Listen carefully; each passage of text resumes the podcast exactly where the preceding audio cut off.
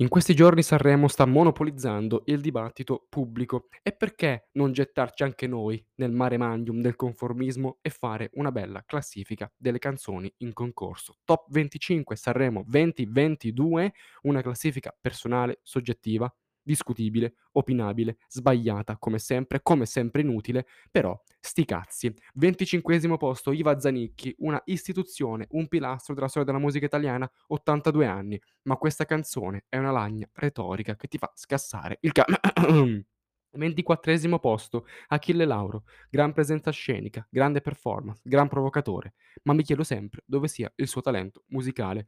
23° posto, Ana Mena, il sound napoletano si fonde con quello latinoamericano, sicuramente una canzone orecchiabile, calda e accogliente per l'estate, ma qui siamo a Sanremo. 22° posto, San Giovanni, più maturo rispetto alle sue precedenti produzioni, ma pur sempre superficiale. 21° posto, Lettere al di là del mare, un Massimo Ranieri stanco, affannato e non vibrante come una volta. 20° posto, H7, carina la musica, ma il testo è di una banalità inaudita. 19° posto, Michele Bravi, faticoso, pomposo e ridondante, ha fatto di meglio. 18° posto, Irama, una delle sue migliori performance vocali, ma l'arrangiamento musicale, bah. 17° posto, Giusy Ferreri, molto molto gradevole il sound, ma fa sempre la stessa stramaledettissima canzone e anche un po' stufato. 16° posto, Le vibrazioni, canzone non particolarmente equilibrata, ganza sì, ma non vibra come dovrebbe fare. 15° posto, Fabrizio Moro, cantante molto sottovalutato, ma per questa canzone ci mancava poco che mi addormentassi.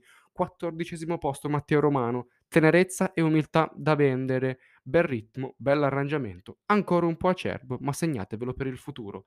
13° posto, Tananai, non una canzone perfetta, ma destinata a diventare una hit. Preparatevi a sentirla su ogni radio. 12° posto, Human, anche lui ancora un po' acerbo, ma ha presentato tutto sommato un pezzo interessante e abbastanza originale, molto orecchiabile la melodia.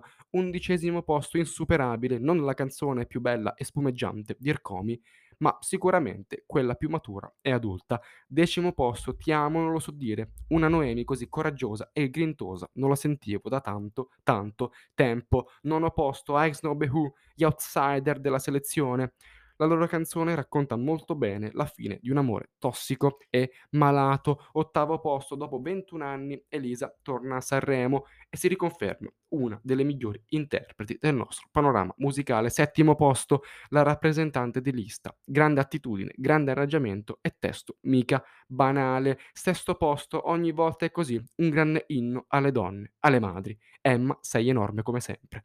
Quinto posto, top 5, Giovanni Truppi si presenta sul palco in canotta e con una chitarra. Per me ha già vinto. Quarto posto, Dito nella piaga e Rettore ci regalano una delle più grandi esplosioni formali e sensoriali degli ultimi anni. Podio, terzo posto, a 77 anni Gianni Morandi ci dà una lezione su come affrontare la vita con lo spirito e l'energia giusta. La canzone è una bomba atomica.